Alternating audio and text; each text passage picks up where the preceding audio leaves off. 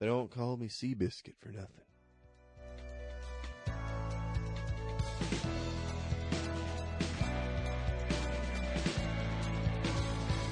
Coming to you live from the Kosher Studios in Woodridge, Illinois. This is Behind the Destruction, the Demolition Derby podcast. And now, your hosts, Chris Neumer and Steve Gursky Jr. Welcome to Behind the Destruction.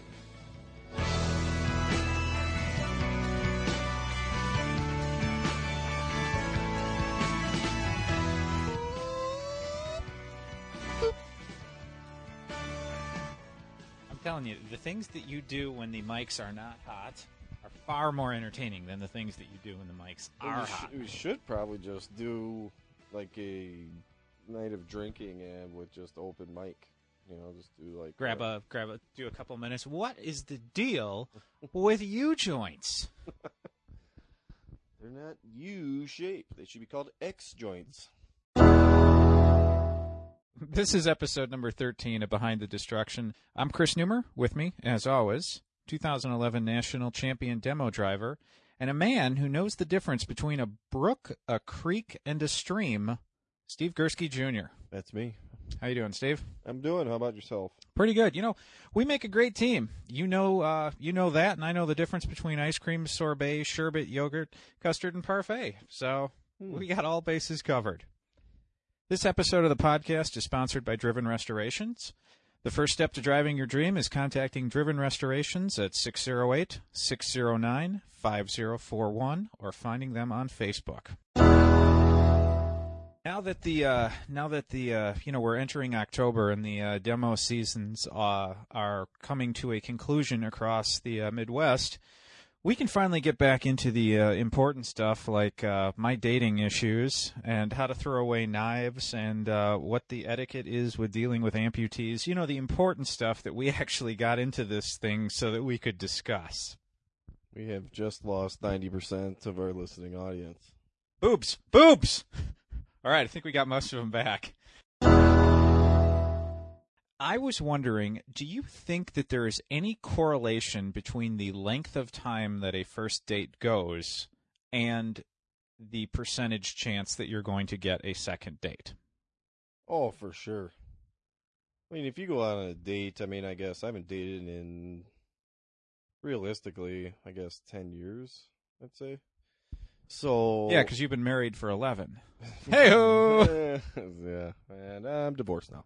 um, no, I, I would agree because I mean, if at a normal date, I guess you go out to dinner and then you go to a movie, and I you mean, really, I, I, if- maybe it's just me. I've never wanted to go out to a movie as a first date. Uh, I, my thought is that I cannot talk to them many other different places. Well, I don't know. I mean, you go out to dinner, and that's where you do your talk, and then you go out to a movie, and that's where you know you kind of get the hints that maybe this is going well. You know, you could put your hands all over them or around them or whatever. You know.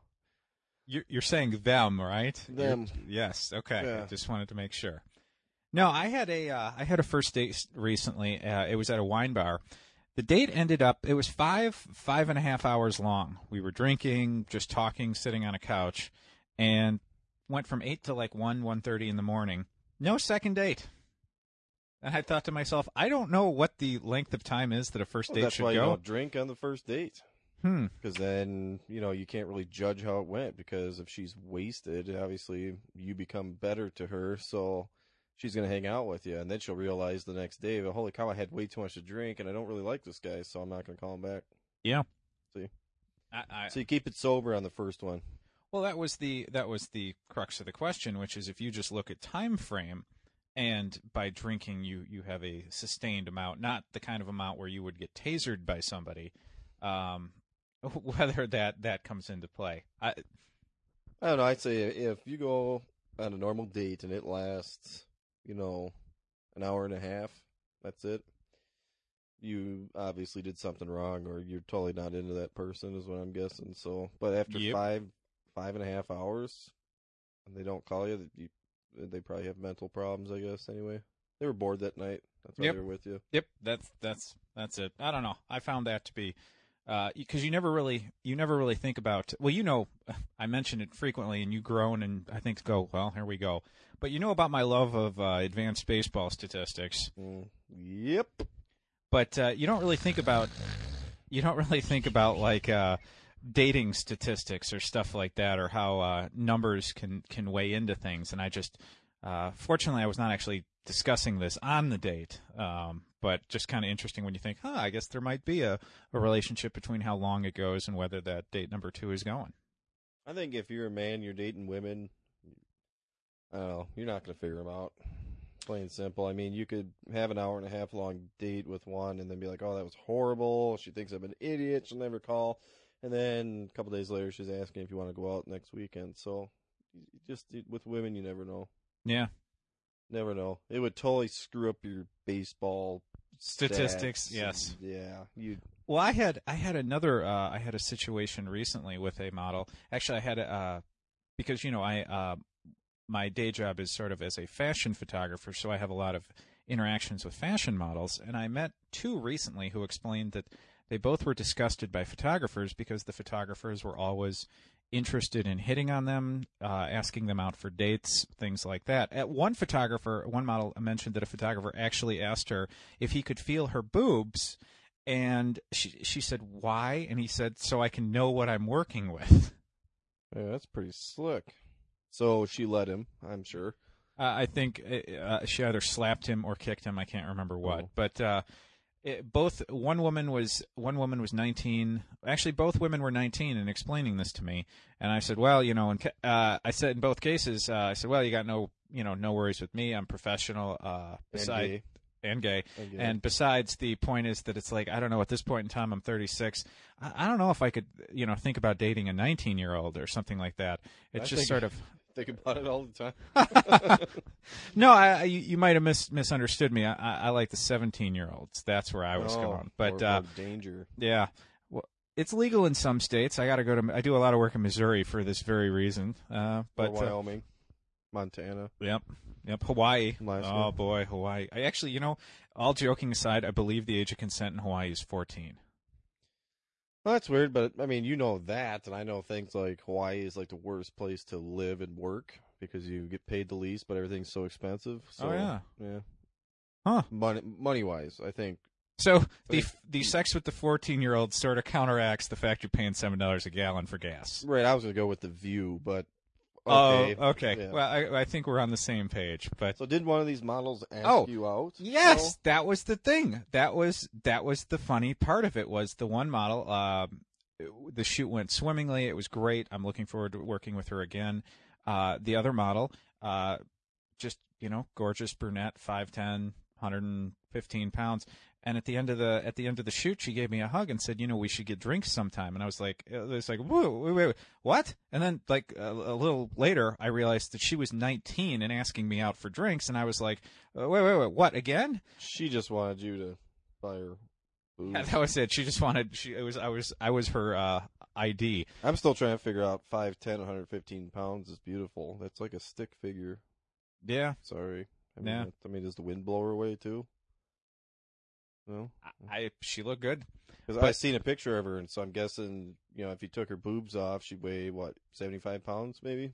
73. 73, I believe, pounds. yeah. Yeah. But um, and so I asked her. I, you know, I said, well, you know, I'm flattered, but uh, you know, I, I don't think that's a good idea. And I was like, I, I thought you were upset at the fact that all photographers hit on you. And she said, Yeah, I. That's what I really like about you is that you didn't hit on me. That's why I wanted to see if you wanted to get drinks. And I was like, It is a backwards, backwards world that we live in. Pretty clever, my friend. Pretty clever. Yes, my game is that I'm not interested, but the trick is that I'm actually not interested, which is why it works. Well, it's the same thing, you know, with being married. Women seem to find me rather attractive, whereas if I wasn't married, I would just be a normal slob. Mhm. But yet I'm married, so it's a game for them. They want you. yeah. So any single guys out there, Levi, Turball, get a ring, put it on your finger. Women will just fall all over you. So I was uh, I was in Detroit recently, and uh, for a second time was rear-ended by a woman in an SUV Oh, as I oh. tried not to go through an intersection that had a red light camera at it. Um, I, I don't know. I know you live up in the middle of pretty much nowhere where there. Oh come on! Well, now. how, how many streetlights are there in the town that you live in? I don't live in a town. There we go. How many streetlights are in the town nearest to where you live? Probably a hundred. Oh, you're using Milwaukee or Madison? No, Beaver Dam. Beaver Dam. I believe there might be five. In Beaver Dam? Yeah. I don't think you've ever been downtown. I might have been in a different. You ever been down in the Beaver, have you? Nope. But uh, I I absolutely hate these red light cameras. It it just drives me nuts that people keep rear-ending me as I slow to a stop before these red lights because I don't want to go through I've the. been in the car while you're driving. You don't slow to a stop. I think you're either on the gas or or on the brake. There's really no No in between, nothing. transition there. No. But uh, yeah, this was a this was a situation. It just was like, oh, See, actually, what people don't know right now is we're recording this in your car right now. So yeah, that the the sound quality goes down a little bit. no, that's just how much you do not pay attention when you drive. Oh, potato, potato. And you know, Chicago, like the red light cameras have been, uh, like you know, in Chicago, they've been putting more and more red light cameras in because it's a great source of revenue for the city. And Actually, they just did it in Madison. Just put up a bunch, not even red light cameras, but cameras in general, like kind of like Joliet is. But they don't use the blue flashing lights to let you know. They're just Yeah. all up. They're up, and it's for public safety. hmm Except I don't believe I was ever in any kind of car accident or fender bender before, and now that the red light cameras are there, I've gotten hit twice. Yep. And I also, oh, I'll tell you what, the cameras that I am looking forward to the least are the speed cameras. Um, that you know, it's like they take pictures, they can they can see how fast you're going, and if you're going over the speed limit, yep, just mail you a mail you a ticket. Yeah, I get those from Illinois now.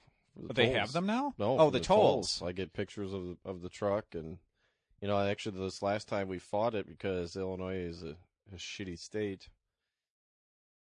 Anyway, this last time we got, you know, I went to Illinois. I was hauling the trailer, and they actually sent me uh, a picture of my truck and said that I, you know, it was one hundred eleven dollars worth of fines and tolls that I needed to pay. And the funny thing was, that I had the trailer with, and in the picture, it's my truck with no trailer on it. So I happened to fight it, and we won. We didn't have to pay it. So I find that quite odd. Do you have any idea when that picture was taken? No, um, because it's black and white, so you can't tell like what tag is on your license plate. Ah, But it was for the fourth night when I went down. Which on the way down, so like late August. yeah, late August. So and then they sent me in because I had some tickets I paid for blowing tolls.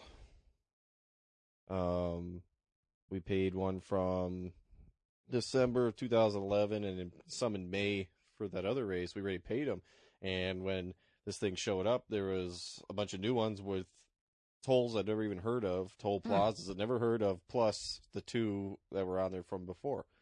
So they're trying to basically trying to shaft me for more money because Yeah. most people would just pay it, but I mean, I probably would have paid it too, but I knew I had the trailer on, which you can't see the back of the truck with the trailer. Hmm. So fuck Illinois. Yeah, I, I also like the public safety part of it. Uh, that it, it's if somebody said, "Listen, you know the the government we're we're running a little low on funds. We're putting this in there. Um, it's a law that needs to be upheld, and we're going to just use this as a proxy revenue making thing." I'm not saying I'd be happy about it, but I'd be like, "All right, you're treating me like an adult.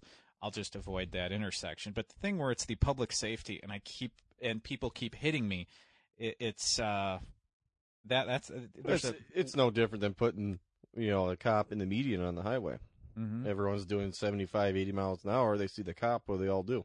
Slow down. Slam on their brakes. Yeah. Slow down, they slam on the brakes. What's that do? It causes accidents. Wow. Well, good thing that cop was on the median there Yeah. to get speeders. Oh, you know, there was a guy. This uh, I I believe it was down in Phoenix, Arizona, a couple years ago. I loved this story. That uh, there was a guy who had gotten a number of like the camera speeding tickets, and he was very upset about this because you know, well, he drives fast. Uh, he drove some kind of sports car. So what he ended up doing was he would put on a gorilla mask and drive around Phoenix speeding the entire way, and they'd keep they'd keep uh, sending tickets to this guy's house to the tune of like thousands of dollars, and he kept fighting them, saying, "You can't prove it's me driving the car. There there's somebody in a gorilla mask." And so, as it was under the law, it's not his duty to prove that he's not. It's the uh, police department's duty to prove that he is driving. And so they ended up staking out his house to see that, like, if he's putting on the gorilla mask and getting in the car so that they would have proof. And when wind got out that they were actually putting, like, four to five police officers on overtime to stake out this one guy's house to make sure that he was or was not putting on this gorilla mask. Uh, there was all kinds of fury about it, and so he started putting on the gorilla mask in the house, and it was just like one guy's way of just, you know, saying "fuck you" to the system, and I thought it was fantastic.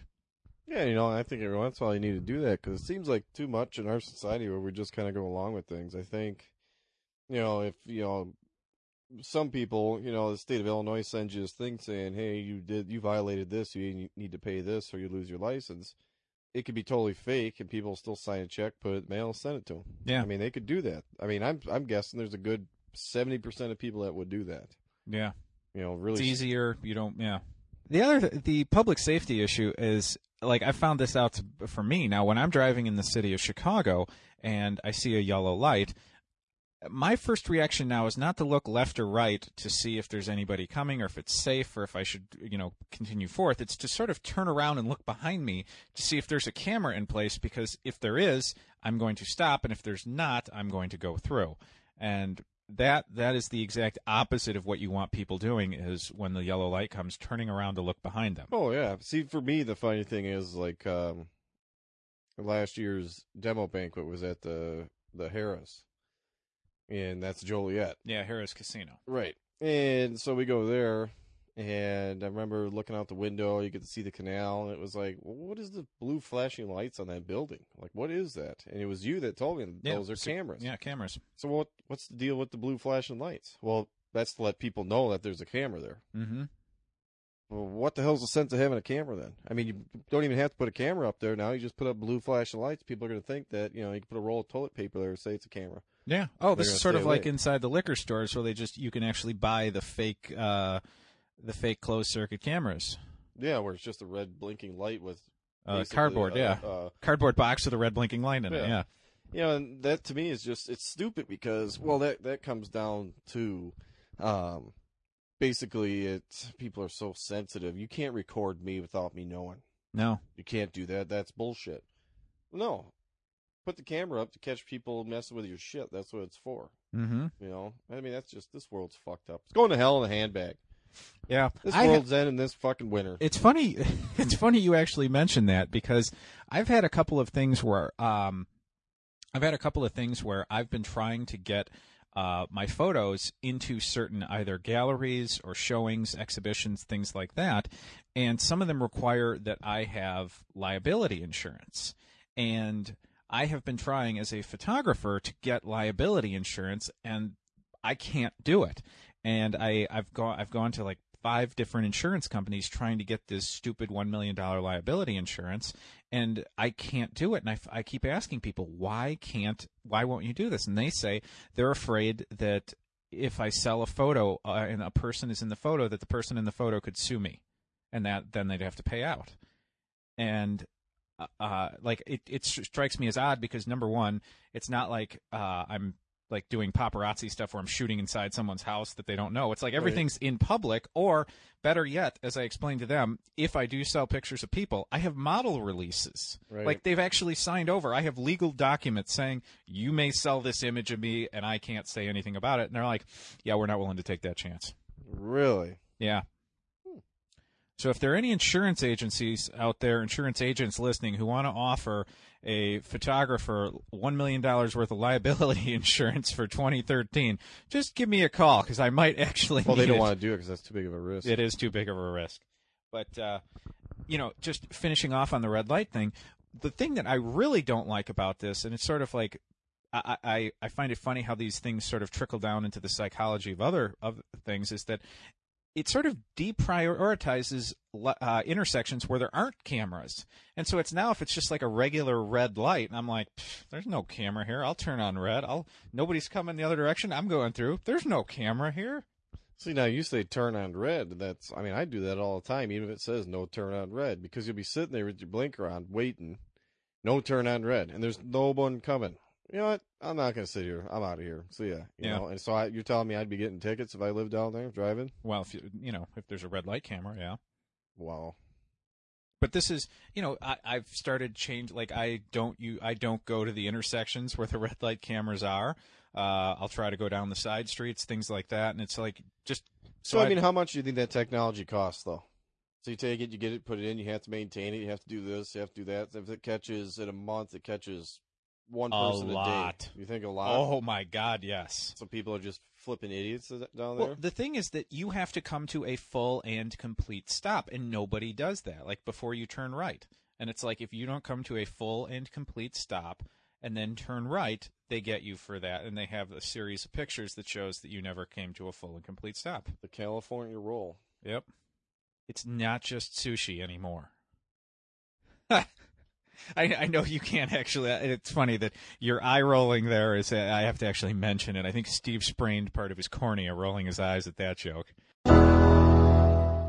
I, I was thinking about this, and it's like you know how um, they have, and I'm not. I think they had an episode of MythBusters where they uh, showed how flawed all of this was, but like they have like radar blockers, or they have like that spray coating you're supposed to be able to paint on your car or spray on your car that Well, you Uh, to put on your license plate, not on your or car. or on your license plate so that it doesn't actually register. Well, I was thinking about this with the red light cameras, and uh, one of the things that uh, I was I was I was I'm not 100% sure that this would work, but it seemed like a good enough idea that you could try. And it's this a, a mirrored license plate holder.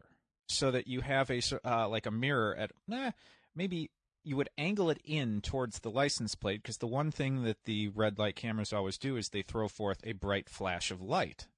And so that's designed to illuminate the license plate at night so it can see it. But the thing is that if you reflect with a mirrored license plate holder that reflects that light towards the license plate, it's going to make it bright white. You will not actually be able to see the license plate because there's too much light on it.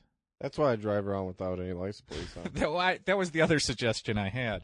So uh, that was my thought, and I don't know.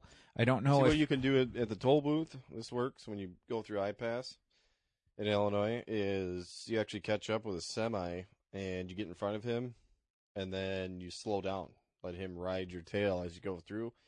Then it cannot take a picture of your vehicle huh? because out of all the times that I've done that, I do not have a ticket because I because I well well I have to tell you this, kids, I don't have a license plate on the front of my truck at the time, so that may be you know help I guess. The other thing is I'll get toll violations for them stupid ass coin ones. Like where you're, you're hopping on 355 off of uh, Oh, you- yeah, 80. you- So it's like a dollar eighty-five and change, and you take you pick it all out, and I like to sit there, you know, obviously, and piss everyone off behind me as I dig through all my change. And you throw it in there, and it's counting it, and you sit there, and you just threw a dollar eighty-five in, or whatever the hell it is, and the light doesn't say thank you. You just sit there, and you just say, you know what, fuck you, I'm not putting more money in. You drive away, boom, get get a violation in the old uh, mail. Hmm. Fuck that state. Wow, we really do seem to have touched a, a nerve here. Well, it's because you know you pay to drive on it, and then in 2008 you drive down, hit a monster pothole, lose a tire on the truck and trailer. Good thing I just paid 380 to drive down this flipping road. Cock bags. Sorry, I feel all right. I'm better. I'm back. Well, Damn it! we're going to take a quick break. We'll be right back after this.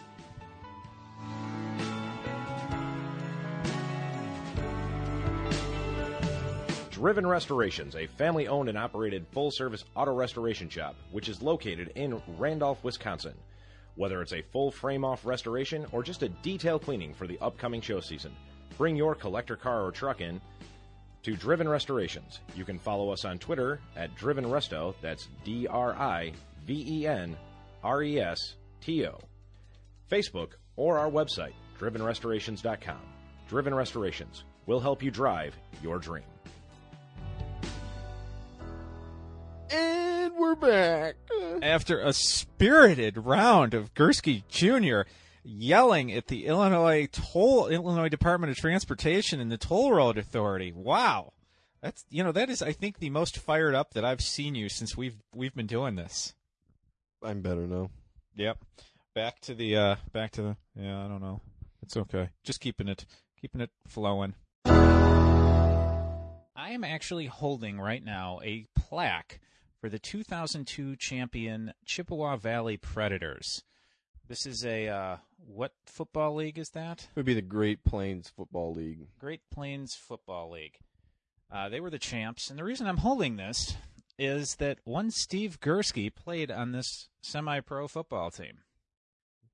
And Steve, it's funny to look at this. Like, not many people uh, look at a photo of themselves ten years and go, go and go, wow, uh, I was a lot bigger back then. But I'm looking at this photo, and you look uh, 30 pounds heavier. Does that sound right? Mm, I had a little bit more muscle on me then, but I played played about 215 pounds. That's what I weigh now, but I got a little bit extra cushion for the pushing. I, think they say it like that. Yeah, this is uh wow. Yeah, it's just it's funny looking at you and seeing you and being like Yeah, that's uh huh. That's when I used to work out. That's when working out was fun. Real fun. What what, what was the uh what was the what could you bench back then? Max out at 325. Uh, Now hold on, how 325. The bar is what? 45? yep. So 90 So how many 45s would that be on each side? Mm, you're making me do math, huh? What was it, three on each side? Oh my god. I don't know, it was a lot. And I don't know, but I mean, whoop you do. You can max out at that. You do that one time, but what it was was uh you do 275. You know, the most I did that was 17 times. That's where I mean, that's strength and endurance together. So, I mean, right now I bet you I could do 275 probably twice. that's about it. But I mean, that's when I mean, only thing I did was work and then work out. You- You're not going to believe this. I think the max I ever benched was 135, 140, and I was pretty excited about it. so you can't even bench your own weight. No, never. Really? Well, we we were talking about this even earlier today. Like I have extremely long monkey arms. Like they're like 36, 37 inches. Like that the sleeve. Like when I buy sh- uh, like tailored shirt sleeves, they're That's why- 36, 37 inch long Because sleeves. Jesus gave you long arms to make up for your short penis. I told you that in confidence, you son of a bitch. And I, I, and maybe this is me rationalizing or making excuses, but it seems that like if you have shorter arms, that it makes it easier for you to uh, do bench press, and if you have really, really long arms, that it makes it harder for you to do bench press. At least that's what my uh, college basketball coach told me as well. Right, and it's true because I mean, in, when I was in high school, uh, I had a uh, for weight training. One of our well teachers, uh, he was you know kind of a short barrel type of guy. He had short arms and a big chest. Yeah. So I, I swear the bar moved maybe six inches when he bench pressed. You know, so um, you know, like what we used to do was like a close grip bench press where you'd actually roll up a towel and put it on your chest, and so you don't bring it all the way down to your chest like some Mhm. guys would. would Oh yeah, like almost it. bang it off Right. it. Yeah. So you bring bring it down to the towel and bring it back up, and you know, close close grip bench pressing two hundred and ninety pounds. You know, I mean that's probably why my elbows are shot now, but it's you know, I mean, bench pressing was you just basically after your workout, that's when you do your bench press because any football player or coach will tell you that it's worthless in in the game. The close grip is good because you know your hands are closer to to the To like the center of the bar. Yeah. Yeah. So, but I mean, do I miss those days? Sure, but that was a lot of time in the weight room. I mean, you spent you know in a week. I mean, you're gonna put 28, 30 hours in working out. Ooh, wow, wow, that is a lot of time in the weight room. Yes, it's like Well, a second job. I I think it's also like I think it's um I don't know where football ranks in terms of major sports where weightlifting impacts it in a positive positive way, but I think basketball is on the other end of that one. It's like I'm not saying that being cut doesn't help you, but if you're a six foot point guard who only shoots threes, like weightlifting is not going to be high on your priorities. See, I know. This is because I used to play basketball in high school just to stay in shape through the winter, and you know, you lift a lot of weights. You know, it would kind of be. I mean, I you know, you know, I was the rebounding champ in one year. Um, you get to take and push guys around a lot easier because you know we'd play teams that you know there'd be six ten Yeah. centers, and you're talking this is high school. You know, I'm six two, and you know, but you're you know you're 220 pounds. Yeah. So, you know, this guy he's he's six ten and he weighs 180 pounds, so he's a stick. So Yeah, to be able to get in there and just push him around, you know, that's good. You know, actually they used to just put me into the game to kind of rough up and get fouls on uh the other team's best player. If he was a forward or something, I would The Bill Laimbeer of the high school league. pretty much, you know. And so, I mean, I mean, I would think it'd be a benefit if you were, you know, six foot, six two point guard in the NBA to be pretty strong to be able to take it to the basket. You know? Okay, that's true. But if you're six foot and uh, in, in college and playing Division three, eh, Yeah. Well, I I didn't play in college, so that was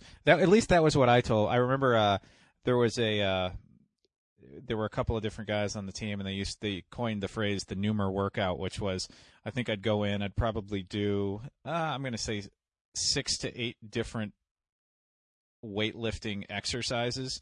I would do them hard for you know three four sets, and that was it. I was Oh done. yeah, yeah, yeah. Because you were telling me that you worked out with the girls' track team. I remember that. No, no, they outlasted me. it was like after that, I was like, you know what, I'm going down to shoot. That's it. That was it. It See, was- there was always that big thing where, you know, I didn't care about shooting, I guess, so I'd work out before basketball practice, and and some guys would come in and work out with me, some wouldn't because they were the three point shooters. Oh you know, my God, it screws up your guys. sh- Yep. oh, it's up. gonna mess up your shots. It does one shot. of two things depending on how like if you work on like upper body stuff um if you if you do it You'll like overpower your shot if oh you're doing. you have no touch at all it just goes ricocheting off the backboard and then if you That's- do your legs, you end up shooting pretty much air balls. oh if but th- you know who you would work out before games, every home game, Carlos Williamson and who else? Michael Jordan. oh would he Yep, for every home game. I think the trick is that uh, once you get into that routine and you actually can figure it out, and it's sort of like um, you're you're not doing it. Uh, I, like the other thing is is like if you're doing it to gain mass or to get bigger, that definitely impacts your shot a lot more than if you're just sort of toning up. I guess. Yeah, I suppose. Um, but yeah, I'll, I'll tell you what. That first, when I first started, like, because I didn't work out at all in high school. I know, I know. Hold on, pick up your jaw off the Yeah. ground there. But um, when I first started working out in college, oh, it was it was two weeks of I could not lift my arms above like my shoulders. Like I had to tilt my head because I had hair then, and I had to tilt my head to the side so I could shampoo my hair.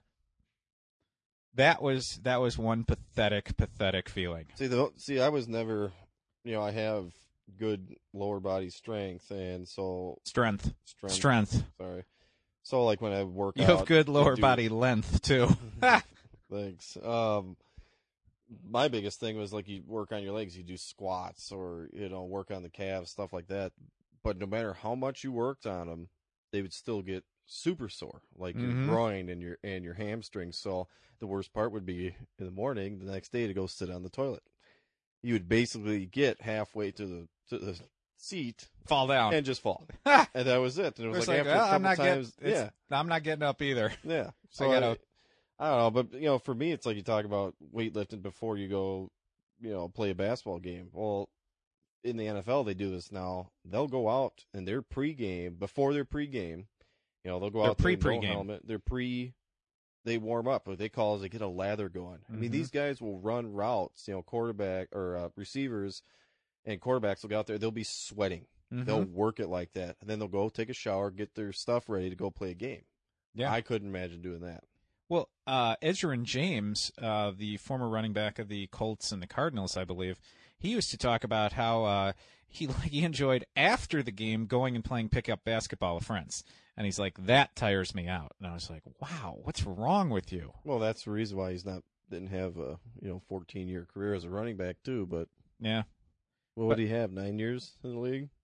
That sounds right. Nine, ten years. Because he did follow that normal NFL trend, which is really good running back who ends up at Arizona way too late. Yeah. So almost Ah. a pattern. Arizona likes some old beat up backs. Yeah. So when you look at that, uh, when you look at the plaque, the championship plaque, is it? Uh, are you surprised that you used to play, or is it something like you're like, oh yeah, those are good times? Well, you know, it's good times. I mean, you look back at it and you go, right now I could play football and mentally. But I know that if, you know, you're standing out there, at the safety position and had a break on a pass, you know, the tackle guy, my brain would be there. My body would not be Yeah. whatsoever. I mean, my hamstrings are so tight, I don't think I could run half as fast as I used to. Um, you know, and the injuries catch up with you, which also is a fact of, you know, you're not working out anymore. Mm-hmm. So those injuries, you know, they come back, the shoulder, the knee, you know, stuff like that. Have you now the? If I remember correctly, the biggest injury that you had, or the most uh, traumatic, was the injury you had to your spleen. Correct? Yeah, that was actually um last game of the regular season for going into the playoffs. My last play. I was doing a uh I was actually that was my first year playing, so um the team had some injuries to wide receivers, so I went from defense to offense cuz I was really fast. So you were you were a safety, but they asked you to fill in on wide receiver. Yep, had well, we had lost four receivers. Oh heck, I think it was the first four games. So mid season, Time to get your Ed McCaffrey and uh, Yep. Ricky Proehl on. pretty much. Hey, I led the led the team in touchdown reception at eight. So Yep, Dane not Sansenbacher. yeah, well, I probably would have had twelve. I dropped a couple wide open ones, but hey, I played defense.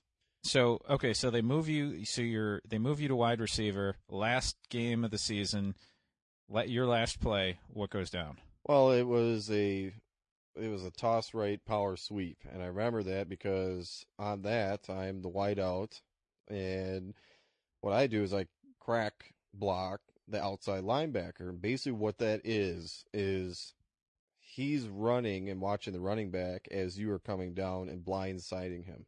So I mean, realistically, It's the Uh, most fun block a wide receiver fun. can I have. mean, during the year, I think we took out probably six guys, took them out of the game doing that. And this team in particular had three linebackers that should have been defensive linemen.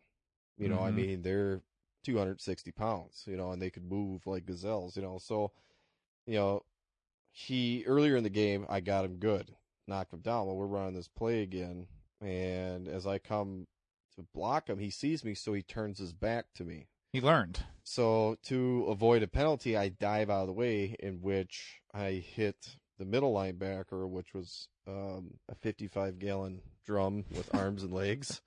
I hit him. Well, his knee hits me on the left side of my ribs, right at the bottom. When Mhm. well, that's right where your spleen's at, and it felt like I was shot with a shotgun at point blank right there. Um, they you know, the team doctors said, "Oh, you got broken ribs and stuff," but what actually happened was my guts felt like they were being burned by acid. So um, once um, the paramedics that were there, once they heard that, away we went to the hospital. So it was uh, actually ruptured the sac that contains spleen. Mm-hmm.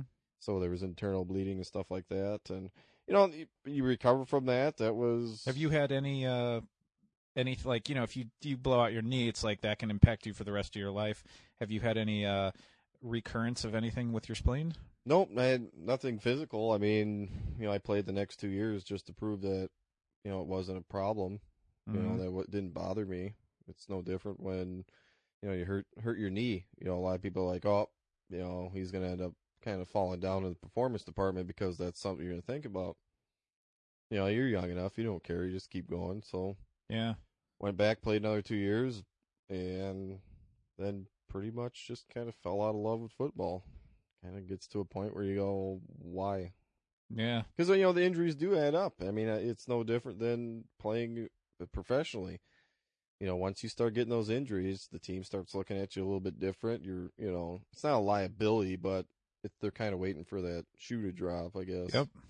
So, you know, once you once they start adding up there, it does get in your head that hey, you know, it's hard to go about your daily life when you can't move your arm or you know your knee is swelled up like a size of a you know uh, football or whatever it is. It Yeah. just it adds up. You know. Yeah. I, I, I, you are, if you could really return from all that and not have it impact your play, I, I say you are a much better man than me. I had a, uh, for the longest, I think probably the, I've had two injuries, one with uh, basketball, one with skateboarding, that were both equally traumatic. Uh, the knee one probably hurt more simply because it was harder where I just absolutely obliterated my like I had a I planted my left leg straight and then a fat guy came from the side and just pushed my knee just so it boop went right out. And it was like oh boy that's it. And I was on the ground like I'm just and the thing was when I did that I was playing with a bunch of doctors. Like uh it was I think eight doctors me and another guy. And we were playing at a medical center on the on outside of Chicago. And so like all I had in my head was memories of Willis McGahee in the in the Miami game, like blowing out like seven like seven ligaments in his knee. And I'm like, oh, he came back. I can do it. God, I, should I wiggle this? What do I do? So one of the doctors that I knew pretty well, I was like, I was like, his name was Brian. I was like, Brian, what do I do? Do I move my foot? Do I not? And uh, Brian goes, ah, I, I don't know. I uh, I'm a gynecologist. I was like, come on, what is this? Is like a bad joke. And I looked around, and sure enough, it was like all eight doctors were like obstetricians or gynecologists, and so they're coming over. I'm like, what do I do? And one guy's like, when was your last menstrual cycle? I'm Yeah. like, come on, you idiots, this hurts. Did you did you tear your vagina? Yeah. Boy? Then I could then I could help you. And this one, so they were. I was like, oh boy, this is just not not good.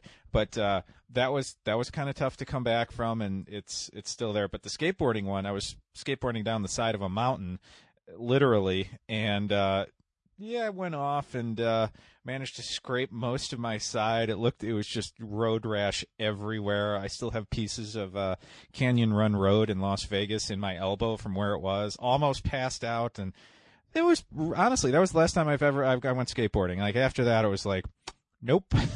Yeah, I don't know. I mean, what you, I mean, what you can come back from, or I guess what you put yourself through. For me, it was an ego thing to come back and do it and show people, you know, because I had guys on the team that said, you know, you should be done. You shouldn't do this, you know. like Play training more. staff or like Right. players. Both. Oh. Yeah, both. I mean, you know, it's like, why do you put yourself through this? Well, just to prove that I can't. You know, that's what it is. If I could go Uh. back in time, would I keep doing it? No. no, Because, you know, in high school, I broke my right hand for two seasons in a row. So, uh, it was uh, junior and senior year. Break Mhm. my right hand, play through it all the time. just like a cast or no cast. wow. Because if you go in and get it casted up, they're not. They're going to cut down your playing time, or maybe not even let you play. Yeah. So you grin and bear it. Yeah, you ice it at night and let her go. Huh. Well, then you do that. To, you know, you know, hurt my spleen the one year, come back next year, first hit. You know, you re-injure your shoulder and break your hand again. so what do you do? You play the rest of the year like that. You know, it's stupid. You know. No, that's yeah. The the skateboarding thing. I was like, yeah, I think I'm done here. The uh, I don't, I don't. I've seen the writing on the wall. I, Yeah, uh, because I, I would, I guess, for the skateboarding thing, I would look at it like, well, I shouldn't have been on it in the first place. No, no, I no wholeheartedly. But I got to tell you, the ride down there was phenomenal. It was just the ending of it that was. This is uh, awesome. Woohoo! Oh God! So it was one of those off-road things, or what? The with the big tires skateboard, or what do they Uh, it was them? not off. I mean, it was on a um, like the geography of Las Vegas is it's basically a giant bowl, Mhm. and I was up in Summerlin, which is in the northwest section of Vegas, and it's at the very top of the bowl. And so I was just skating down this road, Canyon Run Road, and and honestly, we looked it up, and I had been skating down it for about two miles. And I'd picked up a lot of speed, and I, you know, even though it was it was a longboard that I was on, and I was going back and forth like in an S pattern, so you know I, you could slow down that way a little bit. But at the bottom of that hill, it's like I just looked down. I'm like, oh god, there's a huge highway down there that I'm about to run into. Okay, uh, I think I need to get off my board, and then it was just. Oh, that was that was not good. It was funny because after after um like probably three weeks of it, I had this I had this scab on my right side. Honestly, probably the size of a basketball. I mean, it was enormous, and I was trying to play basketball, and I so I I would do a shot, and the scab cracked all the way across the middle, and so uh, I was wearing a white T-shirt, and I just had this like I didn't realize it at the time, but just this increasing like like bloody spot on the right side, and people started calling me Roy Hobbs from the Natural, who had that. I'm like, what are you talking about? They're like, you got the blood. I was like, oh god! And then I looked down, and it was too late because my uh, Shirt sticking to yeah, it. my shirt was sticking to it. It's like, uh, oh, oh, Uh. oh, God, quit pulling that. Oh, I gotta stop. Oh, that was uh, that was not fun. no. Couldn't sleep on the side. Couldn't. So you want to go? Want to go uh, longboarding down a hill again? If I was, Cambria Hill down here. Let's do it. if I, if if I was like padded up like a combination of Craig Biggio and Iron Man, I would have no problem doing it. Well, you see it. You see that dumbest stuff on Wheels show, uh, uh, Speed Channel, Mm-hmm. and it's people doing these things, you know. And one of them is the longboard behind a car Yeah. going down the road. I do not know how fast they're going, but I do know when the guy does eat it. I mean, he, he's going straight. He's doing well. Everything's fine. He's got like the ski rope on the car. He's cooking along, and then he starts getting a little fancy. Starts swerving a little bit. Next thing you know, whoosh! There Yep, he goes. there you go. And the I don't know if it's funnier or what, but it seems as though he's grasping for anything he can. And there's nothing there. It's like the well, which what he grasps a hold of is the ski rope that's pulling him. And oh, it just starts getting faster. just starts pulling him down the road as he's sliding on it. And you know, and I guess what's even better is the people who record are just laughing their ass off as their friend is smeared down. You know, Yeah, I was like, well, let's see. Uh, Bill started here. Oh, there's there's more of his elbow hey, over there. a toe. There's a toe. Yeah. No, I was I was in a. Uh, this is also out in Vegas. It was uh, there's a park out there called Red Rock Park, and uh, in no way in relationship to the uh, place where they play music, but again, there's like a lot of mountains where you can go down, and uh, there was this guy who was on a regular board, not even a longboard or a carved board, just like a regular skateboard, and he was in fact he wasn't even doing the he wasn't even doing the um like the tow rope from a car. He just had the car pull him up and he's holding onto the bumper and then the car sped up and then he let go.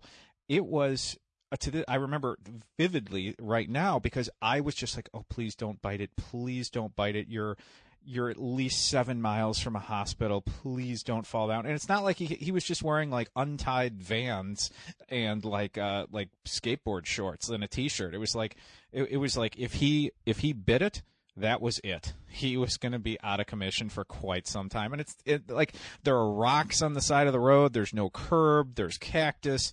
It's basically like what is the last thing in the world that you would? Oh, that. Yeah, you don't want to go in that. That's right. And he was. And when he Rocks and cacti. when he made it to the bottom of the hill and like pulled out like just like started going up the hill and you know slowed him down like i felt such a palpable sense of relief it was like i didn't watch this human being die Yep. And then he was like, "Hey, let's do it again." i was like all right we gotta go we gotta go riding on the skateboard. It's like the size of my foot with wheels on it. Yep. No, almost like roller skates. Just yeah, just one roller skate. He was skateboarding down the Hello Kitty roller skate. Yeah, uh, that was just that was a just awful, awful feeling to watch that unfold, and it turned out fine. So I can only imagine what he was going through. I don't think I ever watched anybody do anything where I was like, "Oh, I hope this turns out good." I don't think ever. I've seen people jump off roofs into pools. Yeah. You know, I've seen people do put chairs at poolside, run, jump off a wooden chair, and do like jackknife into it. And it's just like, yeah, that chair, it's like real wiggly. Mm-hmm. You know, it's just like, well, yeah, you crack your head open, you're stupid, whatever. know. Yeah.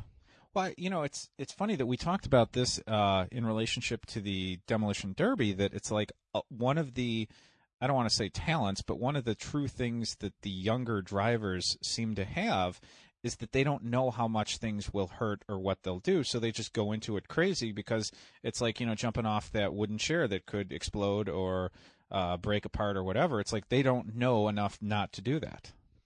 Yeah, I mean, I guess you know you see it like that. Uh, I mean, you take a look at my sister, uh, Jeanette McGuire. She goes out for the banging for boobs race, you know, and and there's really no rule on what car you can bring. So the first year they do it, there's there's I think it was Rebecca Ketlar had a um, '70s car, Yeah. And I told my sister, I said, when that race gets going, I said, just turn around, go backward, run a day when that's coming. So here's my sister in this rusty car we gave her. That's all beat up. It's been raced once already. It's an 80s car. And, and here comes that 70s car. And what's she doing? She's going to try to pull head on with it.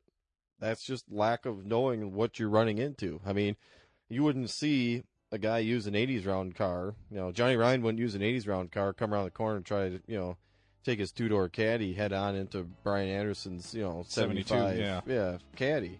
He wouldn't do that because why? Well, There's a reason. There's a reason I don't drive my VW into a dump truck. yeah, how did you think of that one? Oh You my God, I- should. I, think we. I think we might have just hit a rabbit. Oh, yeah. I was thinking like, what? it, it is a rabbit. it is a rabbit. Uh, So, Steve, we'll uh, we'll sign off here and uh, be back next week.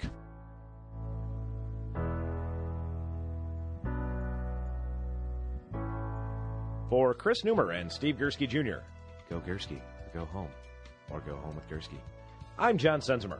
We hope you enjoyed our podcast, and thank you for listening.